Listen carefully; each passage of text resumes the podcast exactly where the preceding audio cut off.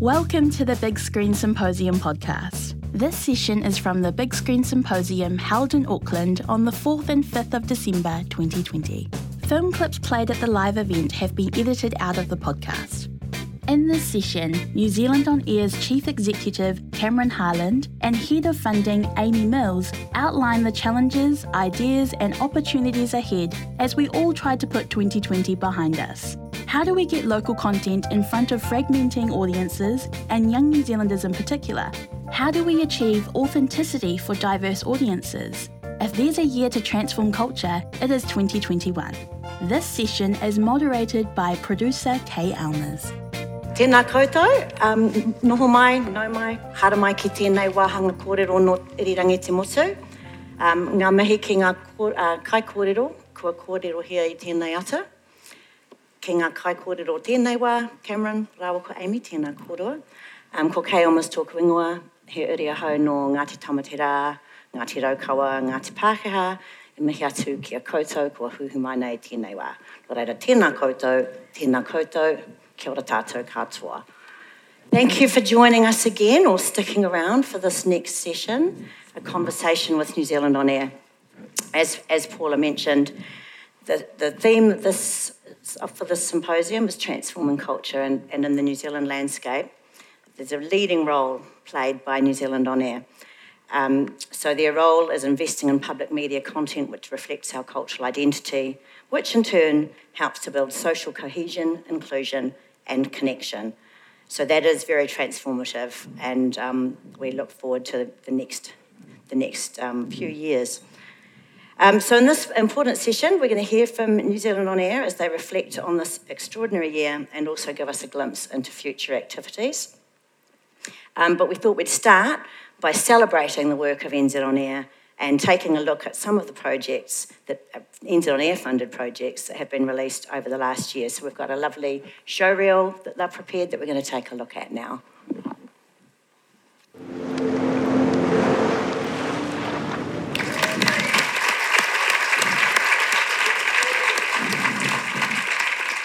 And congratulations also, of course, to all the wonderful creatives responsible for that beautiful work. Thank you. Um, and I would actually like to start by thanking NZ On Air for your performance in these challenging times this year. Um, I've been um, in a commissioning role most of the year, so we had quite a large slate of projects that we were working across, and I can honestly say that the team just never missed a beat. Um, you know, I think NZ On embodied the, the, the key words of 2020, you know, agile, pivoting, all of those things. Because, you know, I was aware what we were dealing with was a tiny portion of what you were doing, introducing new funds, and um, the consideration and care that I saw the staff show towards the projects that I was looking after was extraordinary. So I would really like us to once again thank the whole team of NZ On Air Thanks, for getting Kate. through the year.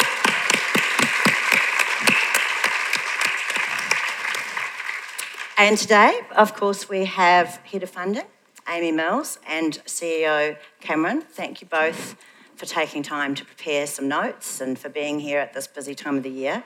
Uh, it's, it's a rather short session, but we are going to take questions through Slido and we'll see how we go. Um, but if we don't get a chance to address them, they'll kind of help set some themes that can be explored um, when Amy and Cam are also generously and the rest of their team making themselves available at lunchtime in the Villa Maria Gallery. So do feel free to put the questions there and we'll, we'll see how we go within the session because there's a lot to share. Um, so we're going to start with Cameron, Cameron Harland, who joined NZ On Air in March, just days before we headed into our national lockdown. So um, he took the helm of a ship, was heading into uncharted territory and had to do it possibly from his bedroom or his kitchen or wherever that happened. Um, so I'm sure it's been a real ride, and I'm really looking forward to hearing from Cameron about some reflections over the year that's been, some insights. So, Kay Akwe, Cameron. Oh, kia ora. Thank you, Kay. Um, I just want to acknowledge Kay for um, stepping in and, and uh, um, and volunteering to come and sort of help us through the session um, this morning. I didn't know there was a choice. there wasn't. um, and I also want to just reiterate what Kay just said. Um, that's not our show reel or highlights reel. It's it's yours. It's the sector that we um, humbly support um, and continue to. Um, I think it is important just to kind of take stock for a minute and just kind of acknowledge that there have been, uh, you know, a, a, huge number of highlights, and, and I think that reel sort of pays testament to that. Really, um, we saw uh, some amazing performances from local content, whether it be sort of One Lane Bridge that that sort of rated its socks off in a time when everyone was at home wanting to watch something, you know, that they could get their sort of teeth into. Um, Paddy and Weed, I think, was was in that reel. Um, you know, really, really um, popular but also important messages, uh, and acknowledging a whole bunch of the, the, the various diverse audiences that we, uh, we support through our funding, but of course um, are, are de- delivered upon by the production sort of sector that we support. I'm looking at Dan from Attitude uh, sitting in front of me, uh, the, f- the, fantastic and fine work that they do, you know, week in, week out. So, um, I mean, I think resilience has been used as a word a lot this year, um, but I have to say, I, I, just I believe that the sector has been amazing through a really, really uncertain period. So, a lot of people have said to me, "Oh, you know, poor you. You know, you started four days before lockdown. Um, you know, that must have been tough." And of course. Um, my first reaction to that is, well, look, I was, you know, I was on a salary, and there's a whole bunch of people in this room. Uh, pretty much most of our sector are people that um, kind of work from from show to show and job to job, and that's an uncertain time. And then when you have COVID thrown on top, um, that's pretty extraordinary. So um, I am I am very very proud of our team um, because I think we did realise straight away that the uncertainty that was out there in the sector um, was an important thing for us to try and sort of at least do our bit to solve. Um, and if I think about the COVID funding that we managed to to sort of um, attract uh, through some, you know, some really fine work by the team, proactively working with the ministry. So a shout out to them and a shout out to all of the ministers that were involved who did absolutely put their back into this and say, wow, this is unprecedented. Um, this is really scary. What can we do? So if I stop and think, obviously this is a big screen symposium, but um, we doubled our music funding. So we, we do an amazing amount of work for about $4 million a year. So the music guys got an extra four. Um, and that was absolutely an answer to the fact that the music sectors were completely out of work. So they make almost all their money from gigging, and of course, there were just no shows happening. So our ability to at least put money into that sector by way of singles and albums and allow them to kind of create amazing content that would then make the money down the line was fantastic. Um, we got 16.5 million, I think, um, for platform contribution relief. So, again, not new money for us per se, but what it did is it meant that uh, you know, some of our bigger platforms, but also the other ones that we support, like Stuff, uh, were able to reduce their contribution to the content that we fund. And what that meant, and I, uh, we talk about highlights, is that we actually saw an increase in the amount of applications we got through the period, even though their revenue had, had, dropped off a cliff. So, again, that was a really sort of elegant solution um, to, to solve a, a problem that, um, that, that was unprecedented. um, some other funds that we received, obviously, we've just talked about the 50 mil today. Um, that, that's actually been a really, really big one, to be honest. I mean, um, Amy, myself, the funding team here, obviously Annabelle's team, Larry's team. Um, you know, it, it could have been, it could have been and possibly would have been an option for the government just to have said, here's another 25 mil, NZ on air, here's another 25 mil, Te Māngai Pāho or, or NZFC, and just go and do what you normally do. Um, I think they were, I think they were really sort of visionary in a way to sort of say, let's do something different. Let's use this as a way to kind of lift the output of the industry. Um, but what it meant is it took longer. You know, it took a lot longer for us to frame that up from a policy point of view because it was new. It took a lot longer for the agencies to get their heads around how we might kind of work this through in a way that people understand. Um, but that's fine. Uh, well, it's sort of fine. I guess it's somewhat fine because we've got come through COVID uh, in, in a, I think, a better way than we kind of thought. So, um, yeah, that's kind of my ramble to start. Sorry, um, but I guess it's it, perhaps it's it's a good way to sort of frame this conversation, which is that's what's happened. And and to a certain extent, what that has meant is that I don't, I still don't really know what business as usual is. I don't know what normal is. Someone said to me the other day, "Oh, how often are you in Auckland?" I said, "I have no fucking idea. I don't know how often I'm supposed to be in Auckland. um, um, probably a lot." Um, but that's a good thing, right? I mean, I think we heard from was it Corey yesterday that was talking about when you don't know what the rules are to be broken, it kind of makes it easier to create yeah. something new. Yeah, yeah. And look, the one, the one last thing, and it isn't off, off. Uh, I have said this a couple of times, and it embarrasses Amy all the time. Um, but as, as a person that had had four days in the office and and was trying to work out what sort of the normal was, um, this kind of angel from maternity leave rings me and says, I'm ready to come back and help. And to be fair, I think she was ready to come back and help because she kind of needed some space I away from Maisie. sleeping. I needed a But you know, the 700,000 um, that we sort of found, which was literally just kind of leftover funds that we just wanted to get out into this. I think that was for me was the best signal that we could have seen. Like we we've found what we can. Let's get it out and get content made, but people in work. And um, that was on top of a business as usual funding round. So it was really fantastic just to have someone come in and go, oh, I'll just help you with that. Obviously, the, the funding team sort of did, did the mahi as well. But And, and also creatively, like I don't know how many people have seen um, Inside. It was on Prime and Neon. So that was um, Morgana and Pete and, and our whole team. But they did it all in lockdown. It's this amazing kind of psycho thriller drama slash comedy. So what was amazing, again, the resilience language, but it was creatively watching people respond to that and figure out how they could make something completely in lockdown. It was quite remarkable, you know. So it's a good time um, to turn to you, Amy, because um, as as as Cameron's mentioned, you're recently back from delivering your most important production to date. Work in progress. Congratulations, beautiful daughter, and thank you for coming back early. Um, so Amy's been with NZ on Air for about two years, and excluding that time out to to bring her, her production to life. Um, and before that, TVNZ's Commissioner of Children's Content.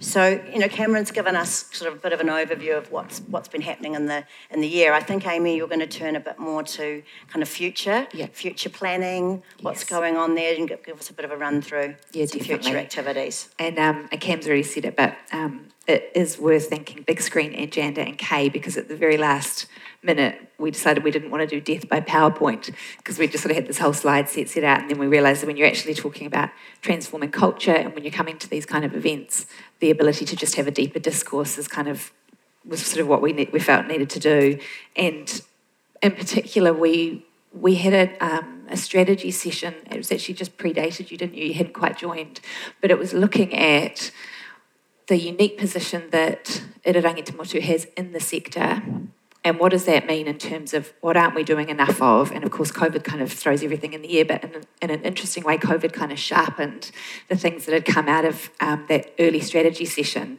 So if there was going to be a slide up top, it would have kind of four strategic themes. And for us, they broadly sit under the banners of um, leadership, uh, tamariki and rangatahi, which is interesting because it's a, it's a specific audience that we're saying we're not delivering to, and we need to figure out how to do that. And data, which is probably everyone I, you talk to is grappling with the same issues in that space, and then discoverability. So we fund all this uh, unbelievable content, but in an increasingly fragmented uh, media landscape, how do we get New Zealand audiences to find their stories? So those are the sort of four key pillars that we are now sort of centering around everything that we do and looking into. And under the leadership um, space, one of the areas that we feel really lucky to kind of, I think it is uh, unique to how we sit quite agnostically in the sector is we can do a lot of research that can really benefit the wider sector. And it's research that some might argue otherwise, but it doesn't have an agenda. It's, you know, things like the Where Are the Audiences research that we've been doing every two years and we're now going to start doing every year is a really interesting um, kind of anchor point and benchmark for platforms and producers to understand what New Zealand audiences are doing and how. And the piece that I think we are committed to doing better in the coming years is ensuring that that's starting to inform funding policy.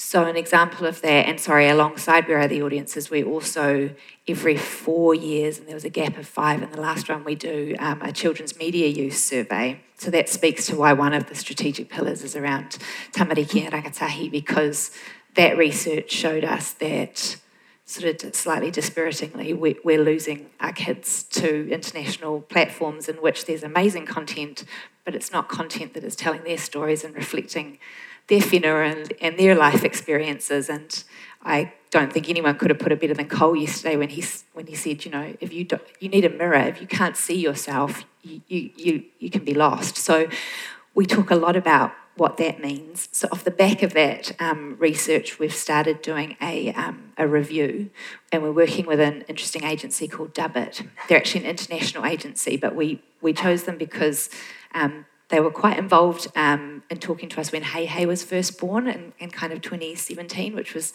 my passion project when I was at TVNZ, and it was trying to build a platform and a home for New Zealand children, which is initially a standalone um, website and app. It's now been migrated into TVNZ on demand for various reasons that aren't worth going into, but Dubit were really interesting because they um, do a huge amount of global research around children's content. Um, and so they're doing a kind of desk research piece for us. They're talking to New Zealand practitioners and platforms. They're talking to international um, practitioners in, in countries that are kind of comparative in size and scale to New Zealand to say what's working out there. Um, what are the learnings what can we lean on and that's going to be a really key focus for us next year is um, how do we how do we do that better and how do we ensure that the, the sort of limited amount of children's pūtea funding we've got is, is getting to them. Um, it's probably also worth just noting that um, throughout all of this, um, we're really clear it's not it's not just on us. That's right. Um, and it's not about sort of saying who else is it on. It's actually that we're all in this together. So there's actually some really interesting work already being being done as well by RNZ. Yeah um, by TVNZ. Um, so we are we are kind of engaging across the sector around this because it's it's you know ultimately not just our issue. It's it's everyone's. How do we make sure that we solve this problem in a kind of coordinated way? That's right. And, and most of you probably know this, but the way the funding works is that um, producers need to come to NZ on air with a platform supporting their, their mahi. So, in so many ways, it has to be in lockstep with the sector, otherwise, it's all kind of disjointed. So, that, yeah, you're absolutely right. That partnership piece is, is critical. Um, the other thing, just to add uh, as well around um, the, the focus of next year, is we're doing a review of um, our New Zealand Media Fund, which has been in existence for three years. And when it was launched, the intent was at the three year mark, let's have a pause and look at it and how, how, how does it work and, and what could be tweaked. Um, for those that might not be familiar with it, the, the, New Zealand Media Fund underpins everything that we do. Um, for those of you re- who remember, I think it was launched at, or the, the was launched at Big Screen in, in, 2017, and you had that diagram of all the kind of uh, knotted wires that were all kind of individual, quite specific, siloed pots of funding, very geared traditionally towards linear television and what that meant. And the overhaul to the NZMF was fundamentally trying to keep pace with the changing demography in New Zealand and the rise in digital technologies and media consumption on those platforms. And so it was arguably simplified into talking about um, the scripted funding, factual funding, platforms, and music, but platform agnostic. Um, so that work is underway, and there's been quite a few conversations happening across the sector, and that'll be something in the new year that we will bring to the sector and talk about.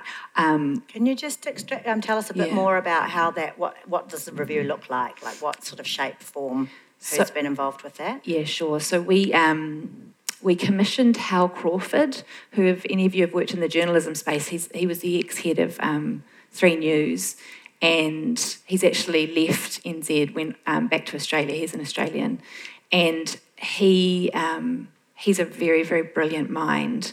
And we'd worked with him in the past on a few different things. And in conversation with him, we, we were talking about the review, and he said, oh, "I would be so fascinated in helping you develop that." And so so we've commissioned him to undertake research. I think he's done about 26 interviews across the sector, um, across a whole range of individuals and practitioners, platforms, producers, different providers in the platform space that we fund.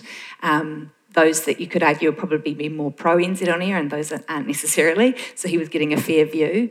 And he has written us a, a really lengthy review, which is still in the process of being put together, but trying to um, look at the key aims of the NZMF. You know, we talk about um, quality, discoverability, and diversity, and what do those aims mean? And he's trying to say, are you delivering to what the intent of, of what it was, which was to try and simplify the funding and keep keep pace with the change. Um, but it's quite clear, isn't it, from sort of early conversations that data is massive. The ability to have a bit, and, and Cam will talk to this more, and, and discoverability of content is, is coming through as a key piece that we, we need to address. Are we ready to head on to talking a bit more about data? Is that where, you, where yeah. you'd like to go next? Yeah, I mean, I think yeah. as Amy said, this was um, these sort of themes were agreed prior to me starting, um, and obviously prior to COVID. um, but they're as relevant, I think, now as, as ever before, actually. And I think what we're starting to see from early conversations with Hal around the, the, the Media Fund review is that they're, they're really in sharp focus as areas that we need. And again, not just us, but I think as a sort of an agnostic agency, we really need to get our head around um, these two key areas. And obviously, um, Case, speaking to you earlier in the week about it, I think you articulated it really well when you sort of said they're kind of two sides of the same coin in many ways. Um, and what that sort of means is we really need to understand what's going on in a really dynamic and fast changing sector. Um, and, you know, arguably are a little late to, to it in many ways in terms of really understanding um, audience trends, um, um how we encourage um, greater diversity, authenticity, uh, a number of those really important aspects How of kind of the content uni- that we fund. A unified cross-platform metric, if you Yeah. like, as one of the things. how do you how do you comparatively look at linear data as well as online data? Yeah. Yeah. So the so the starting point for us is that we do carry a lot of data. So of course, you know, as you would expect, we get the Nielsen data for linear. Um, we you know we try and get um, digital um, online data as well. Kay, you made a really good point about you know the the difficulty in what some of that digital data actually looks like. What constitutes a view? If you've just scrolled through your Facebook feed and there was a video but you never even clocked it, does that does that count? You know, should it? I mean, obviously, from our point of view, we would say no. Pro- produ- producers will report the counts. Um, so, but but trying to get a head around that just on its own, so audience data, full stop, is is a really really big piece of work that we need to kind of think about. But to Amy's point, then we go, what else constitutes success, right? And and then you start to go, well, if that, if we want to kind of redefine what success looks like, then we need to redefine what we measure, and we redefine what we held to account upon, which I, I, I I'm really excited about. Like we've got to put our back into that but there's a there's a lot of complexity around that. I mean, in an ideal world, I mean, I've been talking to, to people about this in recent weeks that if we could come up with something that sort of said, okay, here's the audience data, you get a mark for that, right? But that changes as well because if, if we're funding a, a you know a high end premium drama, then we would expect linear audiences to be X. If we're funding something at a, at a smaller level or for a really important but slightly smaller audience, then we're not going to expect that. But that shouldn't count against that piece of content, right? So you do that. Then you also look at what else is happening with that content. So, what social engagement is there or community engagement that comes about because of a piece of content that may not have got a huge audience but has had a massive impact on society or a community? Um, cultural impact, critical acclaim. So, if you could kind of come up with something that sort of said, here's, here's genuinely the definition of success of any piece of content that we might fund. And it's not a blunt sort of tool of, oh, well, how many people watched it. Um, I think that's really exciting, but I'm also really nervous about how we get to it. So, It's, it's it, yeah, I can see it's hard to get to it, but I mean, it's really heartening to hear because to me that says what you're talking about is equity versus equality, right? You can't have the same measure of success.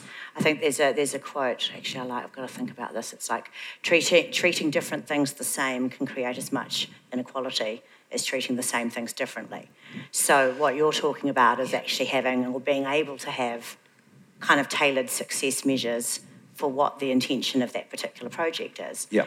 So I guess then, like you said, the devil's in the detail. Are we, are we heading to a place where there might be some kind of template that that data can be delivered to? Because I know that a lot of people are struggling with what data do you want to see and how are we going to see it? And then the other tricky side of that question particularly given that a lot of projects are now going out to audiences on so many different platforms, who's going to be responsible for collating that data? How is doing that resourced when production teams have long moved on to their next project by the time they're still meant to be reporting on data? So Yep. I'm not saying you have the answers, but if you have some, that's been good. But is that where we're heading, do you yeah, think? I, and I think it's a really good point that you raise because you know we are going to need the data from somewhere. So some of it we can get right. So, but the problem is that's the easy stuff. So Nielsen or whatever else. It's the other harder stuff. And so the starting point is you're right. Is some sort of a template that says here's here's what we want from you, and ideally some level of consultation that says, well, this is reasonable for you to ask of us, i.e., we can get it to you, it's not going to take us too much time, or kind of whatever else within producer reports or or the platforms providing it as, as a constant and ongoing, hey, each month we just need a report that you can spit out or, or kind of whatever.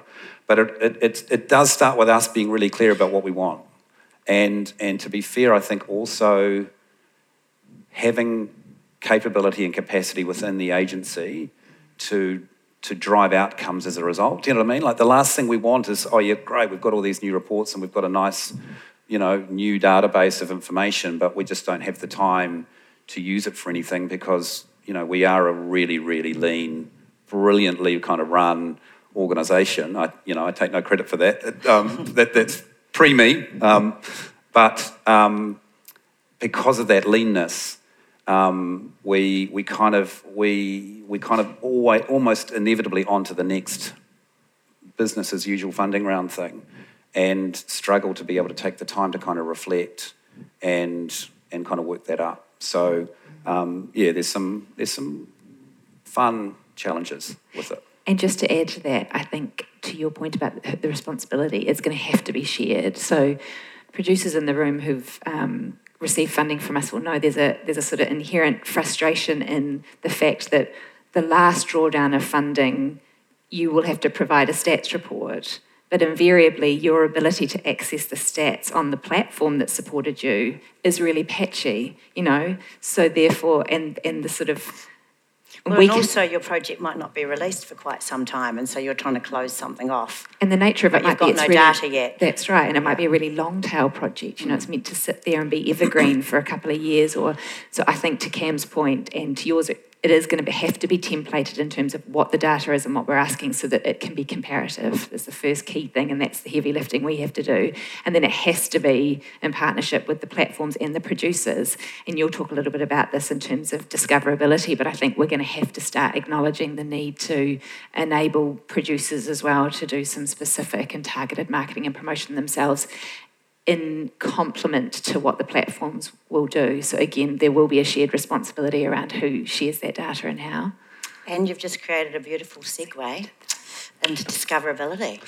Um, yeah. That sort of flip side of the coin you were talking about, at that front end, the marketing and distribution. Yep. Um, do you want to talk some more? I think you had some more points to talk to about discoverability. Yes. I had a couple. Yeah, you go Yeah, first. are you Um, going to do it? I had a couple, um, but I'm, I, um, I want to tell a, a great joke that someone Oh, really, awesome. really fabulous told me a day or two ago. Okay. What's the difference between a documentary that is made and not seen uh, and a documentary that isn't made? About 200 grand, I think is what you said. I'm sorry to use your, your, your joke, but it's actually a really good one, right? And it's at the heart of the issue. So um, I think we've always been very, very proud of the fact that almost every single cent that we have goes into the content that we make. And I think that's, I still think that's something that we should be incredibly proud of. But in an ever changing environment where eyeballs are in very, very different places, the challenge for us is far more about making sure that the wonderful content that we fund is actually seen as well. So um, again, we don't have a silver bullet. We actually don't have any of the kind of you know major answers. But I think Amy sort of hinted at the idea of we have started to have conversations with producers. Um, we had a really fantastic session with WIFT. I think you were at that session back um, just after lockdown. Sort of throwing it out there as an idea. You know, is there is there value in, be, in producers um, thinking about how they might um, create a promotional strategy, social media, whatever else, alongside the platforms? The platforms do a fantastic job, um, but there's only so much that they can do, and they've got an awful lot of content that they need to promote. Um, so, so the idea that there might be some sort of level of budget set aside to, alongside making whatever it is that we fund, actually promoting it. And actually, if, if I look at our music team, they do that all the time. So um, they do a, an amazing amount of work for relatively small amounts of money, but every single single that they fund um, has an allocation for some kind of some kind of video material. So back in the day, it was probably a you know a music video. Nowadays, it's you know 10 second TikTok videos or whatever else. But you know that seems to have worked quite well for BENEE. um, which isn't to say that all the content we fund is going to be like BENEE, but you know that idea that hey, actually the people that make the content are probably also the ones that really understand the audiences that they're delivering to, and I think that's where we, not? we set lobbied from a lot, and particularly in the more targeted projects and Yeah. younger content creators who have often come from a space where they've been making their own content anyway, Mm. and they've got a relationship with their audiences. So they will definitely argue we've already got the relationship with our audiences. Um, give us the money. Mm. To do it, but of, of course, the flip side is less money to actually create content.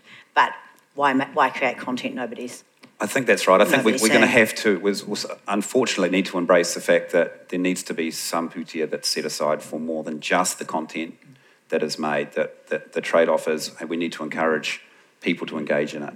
The, the other side of this, which is, um, which is starting to, ha- to happen more and more for us, and I think is, is a classic kind of example of the organic nature of a sector that kind of does know what it's doing, is the secondary platform piece. And actually, I sort of think about um, which we just funded recently that, that you're attached to, which is an amazing project. Um, you know, you came forward with a primary platform, which is what we need. So we need someone that can actually commission the content and can have sort of an oversight position to ensure that, you know, our funds are appropriately spent and, and deliver the content. But you brought secondary platforms uh, in the name of RNZ and RE, I think. That's And right. Prime. So it's and four Prime. platforms, So yeah. four platforms. So, Yeah. you know, that's that's And addressing you- the fundamental, right? And um, the specificity of re being part of it, because now the rangatahi, are they 21? They'll be 2021 next year. So their year, voice yeah. is centred. Yeah. So then the, the Yeah. importance of re as a platform becomes, yes, it's, that, that's So really is, and it is a shift for producers uh, having to spend a lot more time thinking about marketing, distribution, and then at the tail end evaluation, as well as actually producing the thing. So I'm probably going to live to regret this particular um, this Yeah. particular approach. Um, but that's you and, and hence you know, and obviously I'm here as an advocate often for for independent producers, and just go. We need to acknowledge that. We need to acknowledge that producers are holding a lot of extra. Not, I mean, it's burden and that it is, it's time and it's resource. Eh, Sorry, I was going to say. I mean, we we were at a fantastic panel that you um, moderated yesterday, and I think listening to um, a number of the conversations on on on that stage about look, if this stuff is important, and it is, if it's fun, utterly fundamental, then we we need to actually we need to sit down and work out how we assign the budgets to ensure that that the mahi's done right. It's not okay to say, well, we really want you to do this and this and this, but you know, we're only funding you like we have in the past. Acknowledging your point that we've our funds aren't growing. So that yeah, so I think the next piece of work around um, that they're sort of administering. So so producers being able to bring content to us that might have lines in the budget now that are very specifically about marketing and promotion paid external to the platform support.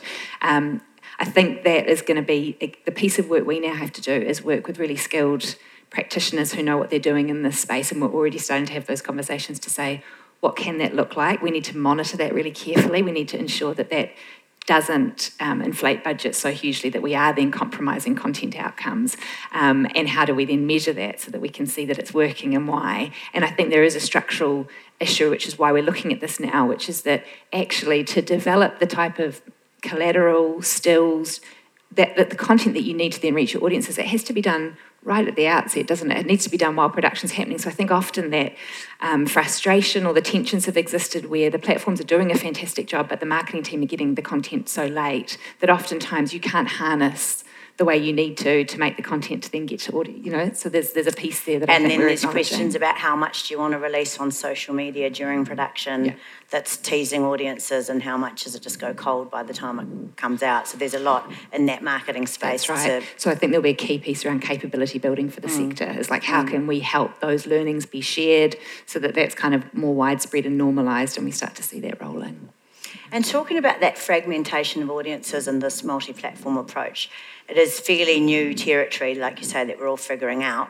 Has any? Have you got any insights as to strategies that are working? Where so far, or you know, is there patterns appearing about ways that are, are good ways of, you know, capitalising on having multiple platforms? I, I think we're seeing it. Um, if I if I look at the the perhaps the slightly less commercially orientated public media organisations, so Māori TV, RNZ in particular, who are sharing a lot already. Um, if I look at RNZ, if obviously under, um, when, when, when you were there, I think um, the commissioning of content for those organisations is is not built about not built upon getting a commercial return through the eyeballs that watch it on the platform. So they are absolutely willing to share that content out to as many other platforms that audiences may be on. The, the, the, big, the bigger trick is with the kind of the commercial orientated platforms that are sort of, you know, they make their money by the eyeballs that, that, that are seeing their content on their platform. But I, I, certainly the public media organisations that we, we deal with are, are doing it really well. Mm.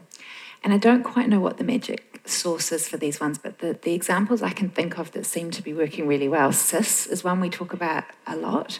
So that collaboration um, with Culture Factory and Prime um, and how that manifested in Comedy Central being the primary platform that it went out on, and then built traction and how social media was used, and how that team in particular did exactly what we were talking about, which is they were doing their own targeted marketing alongside what Prime and Comedy Central were doing, and all of that was um, very by the sounds of it, very collaborative in terms of how that approach worked.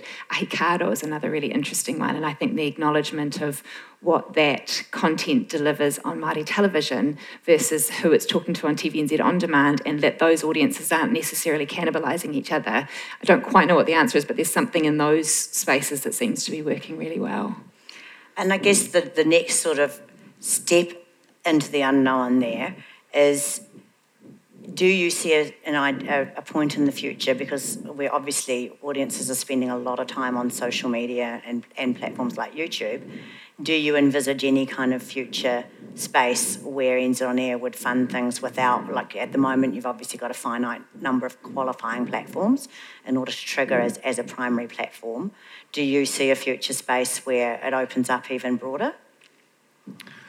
I think the starting point is and, and again, acknowledging that we are flexible and nimble and we're, we're looking at doing a whole bunch of different things. We've got to be careful we don't throw the baby out with the bathwater. So, you know, I think one of the one of the really key parts of our legislation is our our um, our mandate not to engage in editorial, right? So we need a commissioner. We need someone that can ensure the taxpayer funds are delivered in an appropriate way. So um, that's always the starting point. So if you look at a YouTube, you go, they don't do that.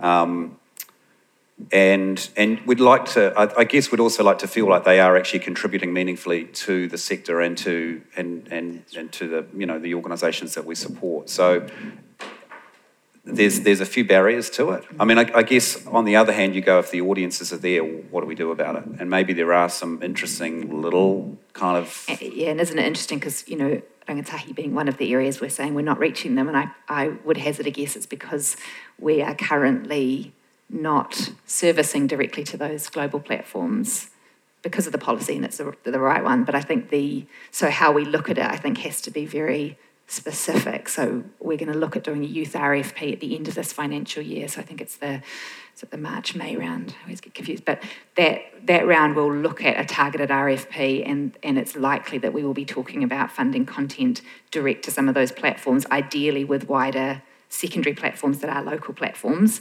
and there'll have to be some mechanism, which we ha- there's a precedent for it in the past. We did skip ahead with Google, which was before my time, but I think that had attached experienced kind of commissioning editors on those projects. So there's probably ways around it, but I certainly don't think it's you know it can't be open doors. Yeah. So we've, um, we've I'm, I'm, cognizant of time, and there are some questions coming in. But I know that Cam, you also wanted to speak quite more, a bit more specifically to the theme of the conference, the transforming culture. Yeah, sort I mean, of part. Yeah, um, really quickly, but but um, sort of possibly as, as, important as anything else. Um, so representation, which is another thing that we're um, I, I, think we see our, our role as really fundamental. So we, we, we've been undertaking the diversity report for about the last five years, reporting on gender and ethnicity for key um, creative roles, uh, predominantly writer, producer, director. Um, I guess um, part, part of my view coming back to that data piece is actually getting our heads around how we use that data more meaningfully to deliver kind of change rather than just reporting on it each year. Um, and one other piece of work that we're about to begin is, is about representation on screen. So um, we had an amazing presentation from a researcher, um, um, Gabrielle Gabby, um, about, it was just after lockdown, I think. Now, Gabby had been working for the BFI and had done a similar kind of project. So it was basically a bunch of years assessing who was on, assessing kind of um, representation on screen. And we were really, really taken with the work. Um, and so we've actually hired Gabby to um, basically do the same thing for us. Um, she's an amazing young researcher. She's got really, really great experience in, in this space. And so I think we're starting to kind of form up a, a more holistic kind of view of what, what's, you know, what does that look like on screen and behind screen. Again, the starting point is going to be to collect the, the information up. The most important part of it actually is going to be what do we do as a result of it afterwards. But I think it, it, it will be a really interesting piece of work. And of course, I mean, certainly the arguments that our panellists on our Indigenising the Workflow um, session yesterday would argue that if you get it right behind this, behind, you know, off screen, it's going to be right on screen. Yeah. That kind of authenticity, like it's if, if the, the key creatives, the people holding the IP, Yep. Yeah. are the right ones. Yeah. And I think we've um, sometimes sat back a bit uh, sort of passively in that space because, you know, what comes to us to be funded has already been vetted and supported by platforms. But I think we're too late. We're recognising that we should be asking up front for information that ensures that those outcomes are going to happen. Well, that and that's also you've got to look at the priorities the platforms have, and if they're a commercial imperative, they're going to have perhaps a different priority. So you also, I think you wanted to talk specifically about um, the Pan Asian because we are running out. Do you want to talk, Yep. talk a little bit about that? Yep. And we have got some great questions. I'm going to suggest we're probably not going to get to them looking at the timing, but have no fear, join them. But you wanted to, do you want to? Yeah, I'll just briefly talk about that. And I just really want to recognise um, the Pan Asian Screen Collective PASC, and in particular Shuchi, who um, we enlisted her help a couple of years ago now. It was actually on the stage we launched a development telefeature initiative. A little bit clunkily, have to admit, and Shuchi was incredible. She she worked with us through that process to say, um, you know, celebrate the intent behind it. There's process here that was lacking. The opportunity put up in many ways was um, not not necessarily even able to be met. It's almost setting individuals and communities up to fail. So we've done a huge amount of work with PASC and the um, the $2 million factual RFP that was announced, I want to say, about a month ago, um, for which submissions are due mid January, has been a result of ongoing conversations with PASC around how to um, approach the opportunities in that space and what we're asking for in terms of teams and involvement and stories that will be told. You know, down to kind of it's nuanced, but it's so important, which is saying this is. Um, a scheme intended for the Pan Asian creative communities, um, you don't necessarily have to be telling Asian New Zealand stories. You know, that part of it here is just about ensuring that we're building capability across the sector and what that looks like. So, on Monday night, um, PASC is facilitating a, a webinar um, with NZ On Air and a multitude of platforms to actually speak to the, the that I think that's going to be on their Facebook. I think that's I- right. I think it's Yeah. going on there, uh, the Pan Asian Screen Collective um, Facebook page, six Yeah. o'clock. So, Yeah. yeah, I think that's more. Any um, final comments from you, Cam? No, other than, I mean, to reiterate the comments I made at the start. So, so firstly, um, a, massive shout out to the sector. Um, I'm not sure how you're all feeling, but um, Christmas can't come quickly enough for many of us. It's been a ridiculous year. They'll be working year. on proposals over Christmas. I know, Thanks. sorry.